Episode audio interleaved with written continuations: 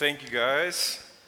Uh, it's good to be here with you this morning. I do want to just highlight one announcement for next week, and that is that um, next week is the church's 75th birthday.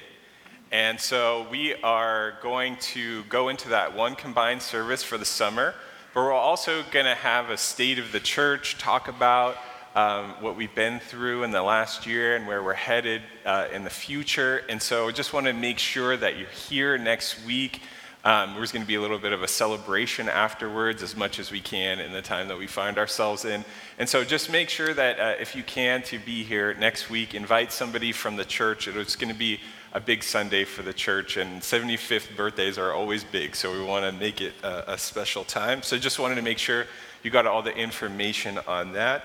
Uh, let me pray, and then we'll dive into the sermon this morning. Uh, Lord Jesus, we thank you for the opportunity to be here um, on this Memorial Day, Lord. We thank you for those who sacrificed on our behalf so that we could be here, Lord. And um, just pray that your Spirit would uh, be in the service, Lord. I pray that you would meet everyone who's here to uh, minister to them in their place of need. Lord, I pray that you would open our hearts um, to your word, make a deposit your, of your spirit in us so that we can do your work in the world. In your precious and holy name we pray, Lord Jesus. Amen. Well, if you want to follow along, we're going to be in John chapter 4 today. And as Dave mentioned, this is our last in our series called Streams of Living Water from Richard Foster's book. And I thought for our last uh, text here that we would see if we can find a place where all of the streams run together. So that will be our project for this morning is to see how in this one story that I'm going to read to you that all of the streams of living water are flowing. Um, so hear these words from John chapter 4. Now, Jesus learned that the Pharisees had heard that he was gaining and baptizing more disciples than John, although in fact it was not Jesus who baptized, but his disciples. So he left Judea and went back once more to Galilee. Now he had to go through Samaria. So he came to a town in Samaria called Sychar near the plot of ground Jacob had given to his son Joseph. Jacob's well was there, and Jesus, tired as he was from the journey, sat down by the well. It was about noon. When a Samaritan woman came to drink water, to draw water, Jesus said to her, Will you give me a drink? His disciples had gone into town to buy food. The Samaritan woman said to him, You are a Jew, and I am a Samaritan woman. How can you ask me for a drink? For Jews do not associate with Samaritans. Jesus answered her, If you knew the gift of God and who it is that asks for a drink, you would have asked him, and he would have given you living water. Sir, the woman said, You have nothing to draw with, and the well is deep. Where can you get this living water? Are you greater than our father Jacob, who gave us the well and drank from it himself, as did also his sons and his livestock? Jesus answered, Everyone who drinks this water will be thirsty again, but whoever drinks the water I give them will never thirst. Indeed, the water I give them will become in them a spring of water welling up to eternal life. The woman said to him, Sir, give me this water so that I won't get thirsty and have to keep coming here to draw water. He told her, Go, call your husband and come back. I have no husband, she replied. Jesus said to her, You are right when you say you have no husband. The fact is that you have five husbands and the man you now have is not your husband. What you have just said is quite true. Sir, the woman said, I can see that you are a prophet. Our ancestors worshipped on this mountain, but you Jews claim that the place where we must worship is in Jerusalem. Woman, Jesus replied, believe me, A time is coming when you will worship the Father neither on this mountain nor in Jerusalem. You Samaritans worship what you do not know. We worship what we do know, for salvation is from the Jews. Yet a time is coming and has now come when the true worshipers will worship the Father in the Spirit and in truth, for they are the kind of worshiper the Father seeks. God is Spirit, and his worshippers must worship in spirit and in truth. The women said, I know that Messiah, called Christ, is coming. When he comes, he will explain everything to us. Then Jesus declared, I, the one speaking to you, I am He. So, like I said, our project this morning is to assess the streams of living water that are flowing through this famous text. I'm sure many of you are familiar with this story. It's a beautiful and powerful gospel story. And to think about contemplation within this context, which is our first stream, this stream of prayer and thoughtful meditation is the hardest, I think, to find within the text because this is really a high action text. This is Jesus in ministry mode as he's at the well. So, one of the ways I want to uh, get at contemplation is to look at the way that John has shaped uh, his gospel narrative through this section of the Gospels.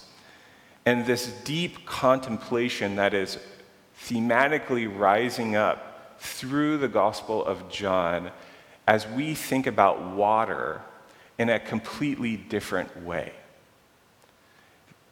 The first seven chapters of the Gospel of John, there is a mention of water.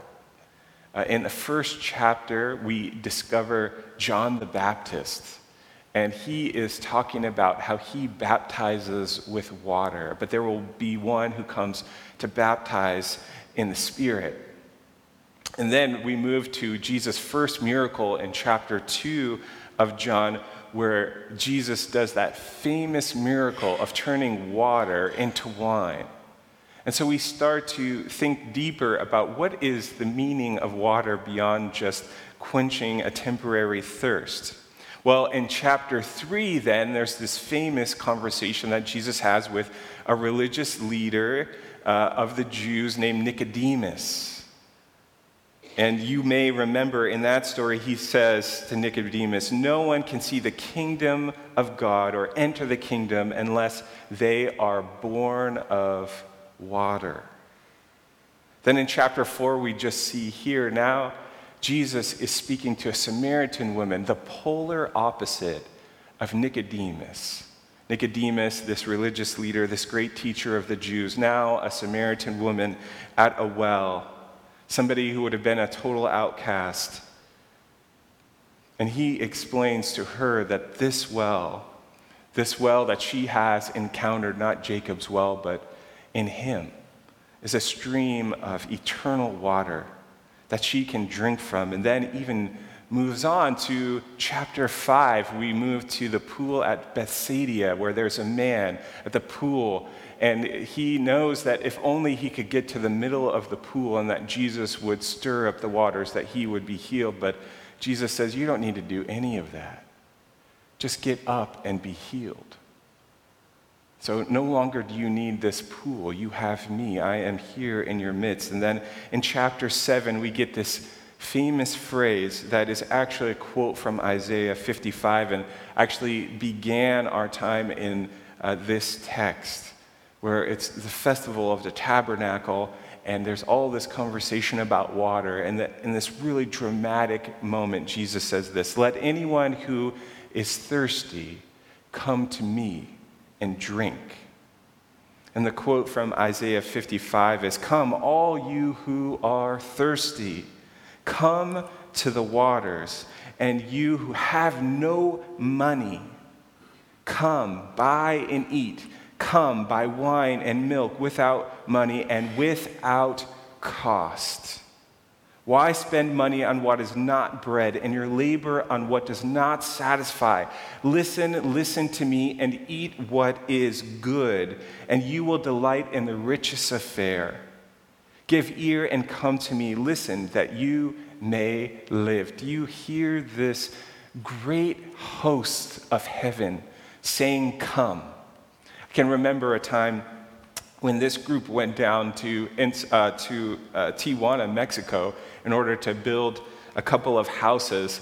And whenever you have two house builds, there's a certain question about you know who gets the best house and the best conditions for building the house and i remember this particular year we went down in august and it was extremely hot and one group got the house that was shaded in a nice neighborhood. And the other group got a house that was up on a hill on a dirt road. And it was in the middle of the hot sun. And i was praying i would get that nice conditioned house, but no, we were doing hard labor, my group, um, on uh, this hill in this hot summer heat. And not only that, but we actually made a mistake as we were building. We had to undo it and redo it again. It was totally discouraging, and we were so hot. And we were thirsty. I mean, have you ever been truly thirsty before? Have you ever worked so hard that you just desperately needed water? I think this is what John is inviting us to contemplate in the story in a spiritual sense. Are you thirsty? Who are the ones who are truly thirsty for the water that only Jesus can provide? So let's examine a person who is an example of a person who has this type of thirst. And it is good for us to contrast this Samaritan woman with Nicodemus, who we just met in chapter 3 right before, and ask the question who gets it and who doesn't get it when it comes to Jesus' presentation of the gospel and the streams of living water. So let's talk about holiness after we move out of contemplation. Now, it is not hard to discover in this story how Jesus is speaking about holiness to the Samaritan woman. In fact, it startles us even now as we read the text, right? There is a way in which we see a dramatic tension almost immediately in this conversation between Jesus and the Samaritan woman. Why? Because he calls out the source of her shame. Now, one of the notes that we could put in the context of this story as Jesus speaks to this woman that I don't know if the church has always put in is this idea that women, we discover in Deuteronomy, cannot file for divorce. So even though she's had five husbands, there's a way in which that has always been done to her. And now we always, even in our modern times, if we meet somebody who's been through five divorces, may later in the car be saying some negative things about them, right, in judgment. But we can see within the story that Jesus has a completely different approach to this woman.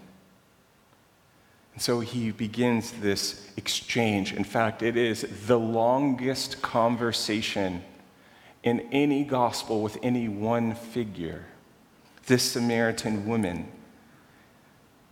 And I believe that if any one of us in this room would have this conversation with Jesus, it would be a tough conversation. Because shame is a powerful emotion. Shame could send a rocket to the moon, right? Like, Shame is something at the very beginning that Adam and Eve experience, and it sends them running into hiding. And so when Jesus calls out the very core wound of this woman, we also are surprised and shocked and wonder how could he possibly get away with this? How could he possibly say this? But I believe it is his fierce attention to this woman that allows him to be in such a dialogue with her.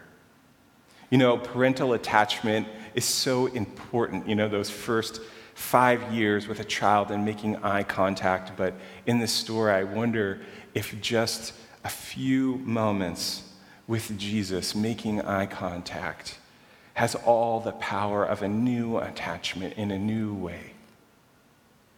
Jesus' attention on this woman is a healing attention, and he believes that she can transform so she can be made new. he believes for her because she has this way in which her well has been poisoned by shame.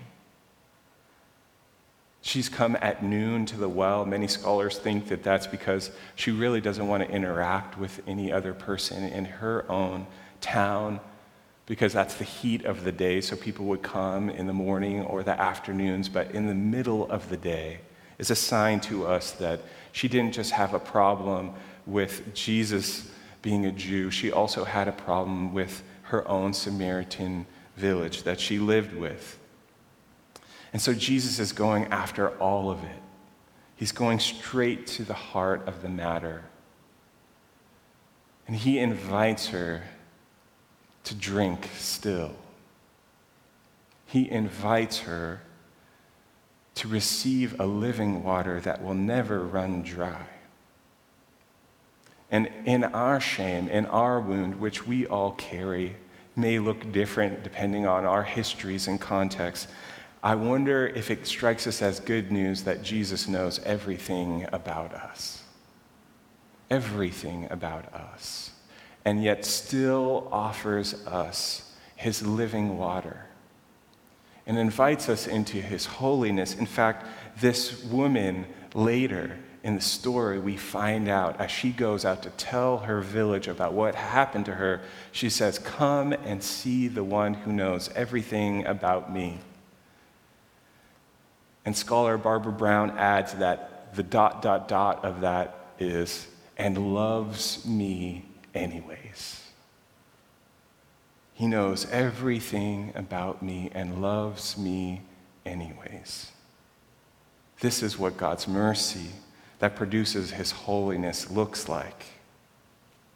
Interesting that John, uh, in John chapter 3, Nicodemus has a long conversation where we get John 3:16, the most popular evangelical verse. But if you remember in the story, he walks away totally confused.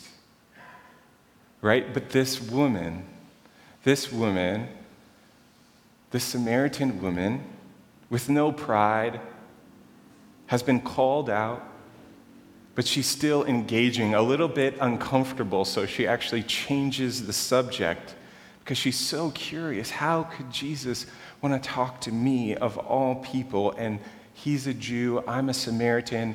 There's this long standing conflict between our people. Not only that, I'm a woman all of this is totally inappropriate for him to do. She's at the bottom of society, and yet she's open, open to this conversation. And we might say, okay, well, how does Jesus know all of this stuff about her? Isn't it a good question to ask? How does Jesus know? And theologians wrestle with this, right? How much of Jesus' omnipotence did he surrender when he became human? But I want us to think more of Jesus in his humanness operating out of his connection to the Spirit in this conversation. Because what that does is doesn't make Jesus something we can't attain, but instead invites us to think really critically about what it means that Jesus can have these types of conversations and move in this type of power of the Spirit which is our next dream. That Jesus was so connected to the Spirit that he knew exactly what to say to this woman. He knew what was going on in her life and he knew what she needed. And he breaks straight through all of that political conversation to say, in the end, what I'm looking for are those who would worship in what? Spirit and truth. So we see the Spirit of God just flowing as Jesus is having this evangelical conversation. The Spirit is speaking through him to this woman, to the very core essence of who she is, right to what she wants most in the world. And like I said, as we move to the justice stream, we can see this is so surprising, right? That Jesus goes through Samaria, this place where the Pharisees refused to go and they would walk much further around Samaria, which was the direct route, just to avoid this group that they considered half breed. In fact, the reason why the Samaritans were considered um, impure to the Jews was because at one point they were occupied by an Assyrian army. And the Assyrian king had brought in and, and sent people into exile into the area of Samaria. And so there was this intermixing of uh, Assyrians and Jews, and this intermixing was viewed as impure, even though it wasn't something they chose, it was because they were occupied, they were still viewed as impure. And then this debate rose up out of this bitterness of these two groups. You know, should we worship on Mount Gerizim, which was local to Samaria and was a mountain that Moses also went up and they believed is where he received the Ten Commandments? Or should we worship in the Jerusalem temple? And Jesus cuts through all of that and says, Worship in spirit and in truth. One day a time will come. A woman, which was a no no to any good Pharisee, would have judged Jesus for this conversation.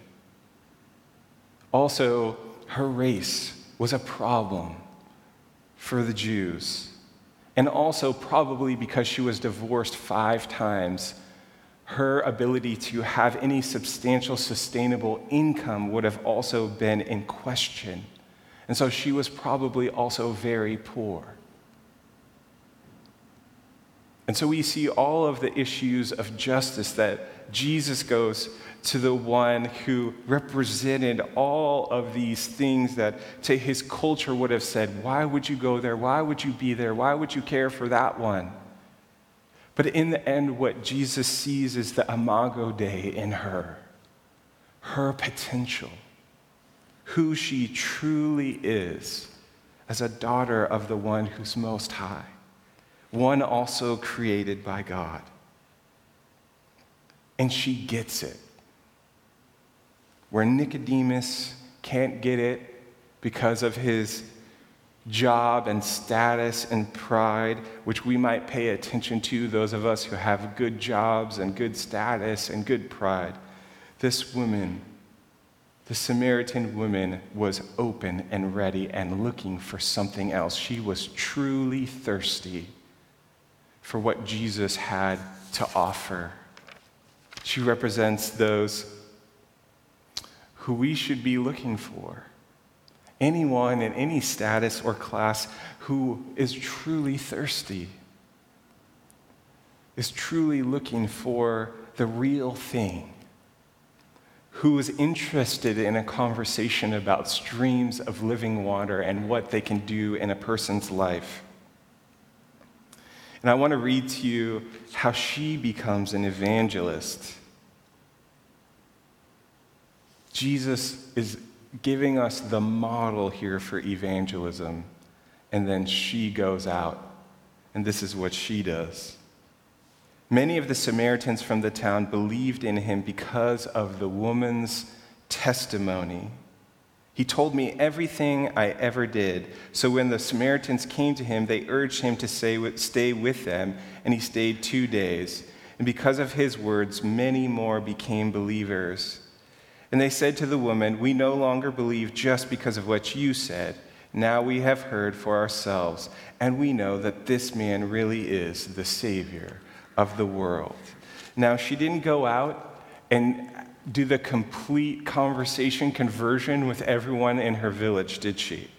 No, she just said, Come and see. Jesus is here. He changed everything for me, and you need to come and see him come and see him. And then when they did, they discovered he was the real deal. And so all she did was become invitational. Because of this transformation in her heart, she just knew she had to share it with everyone in her village. And so the gospel spreads in the most unlikely of places.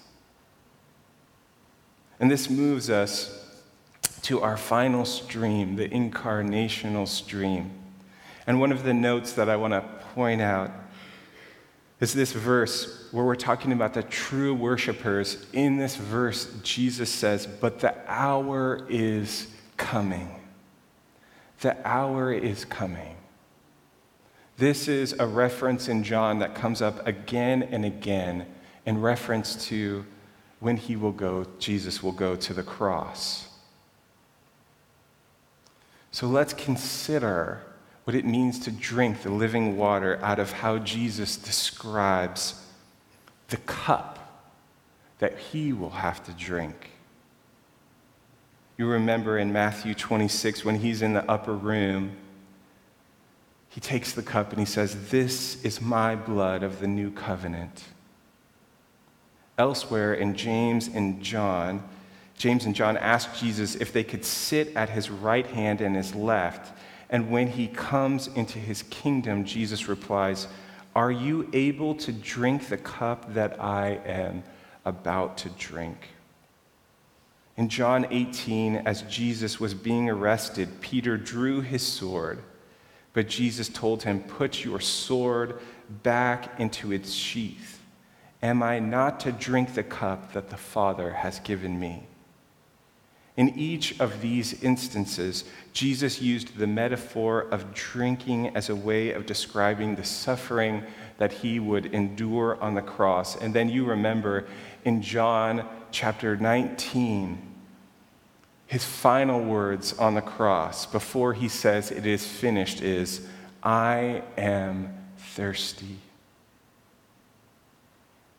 Jesus became thirsty he became a human and become totally thirsty. He took on all of our human thirst on the cross so that springs of living water would flow out of him to us in its place. There's a beautiful story written by former secular humanist Raymond Gilkey.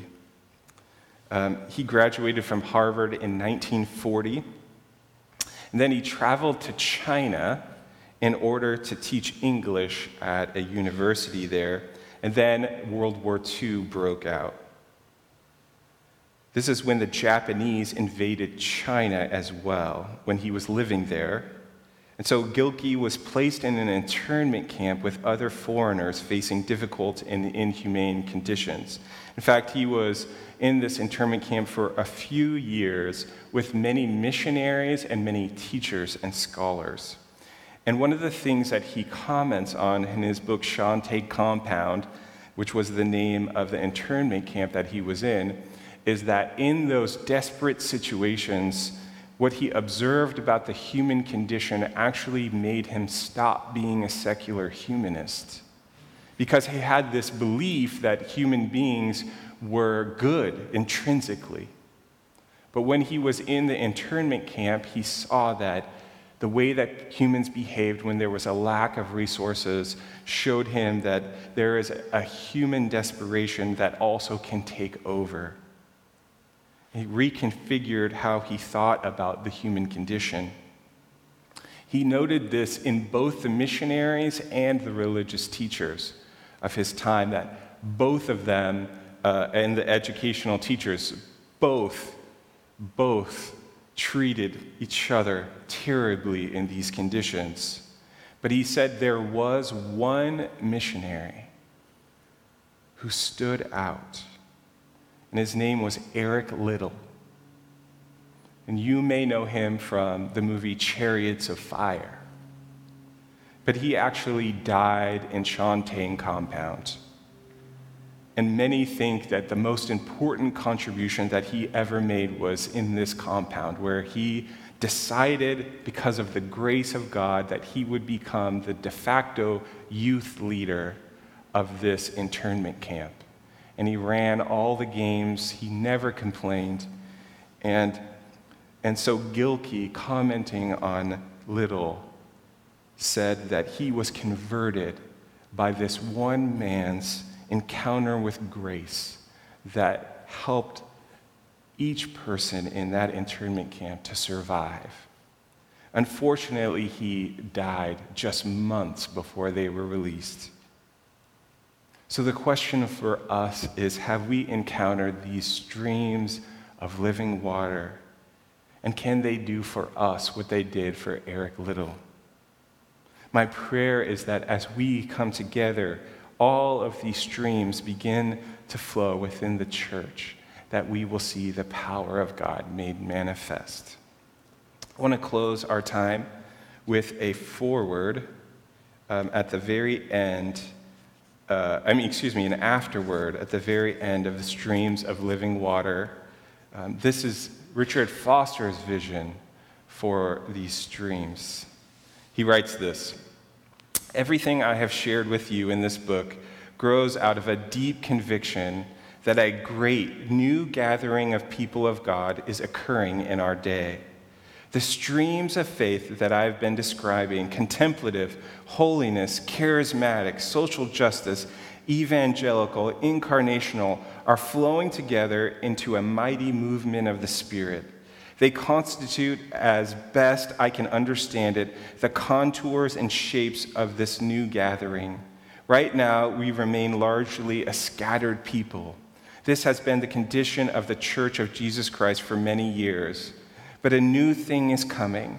God is gathering his people once again, creating of them an all inclusive community of loving persons with Jesus Christ at the community's prime sustainer and most glorious inhabitant. This community is breaking forth in multiplied ways and varied forms. I see it happening, this great new gathering of the people of God. I see an obedient, disciplined, freely gathered people who know in our day the life and powers of the kingdom of God. I see a people of cross and crown, of courageous action and sacrificial love. I see a people who are combining evangelism with social action, the transcendent lordship of Jesus Christ with the suffering servant Messiah.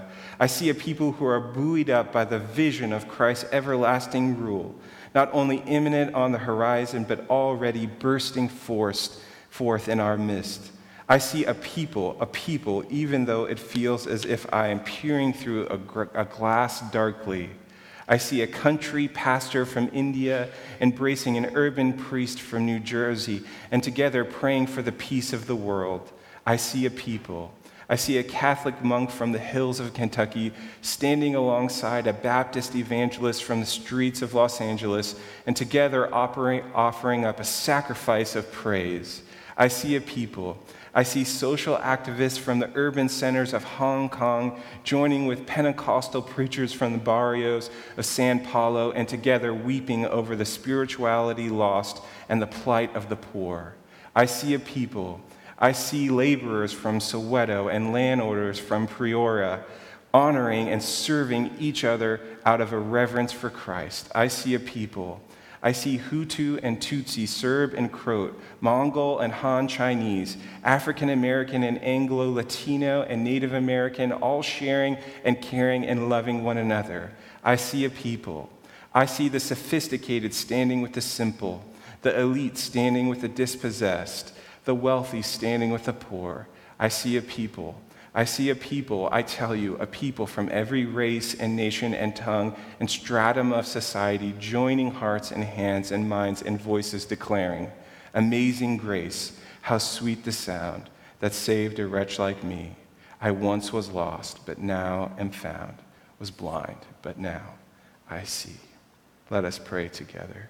Lord Jesus, we pray that your streams of living water would flow. Put us in touch with our thirst so that we might draw from you and draw unto you and know the true thing that can sustain us through all of the chaos and turbulence and difficulty of this life so that we might be a testimony like the Samaritan woman and Eric Liddell, for those around who need to know that there is a living water that they can also drink from. In your precious and holy name we pray, Lord Jesus.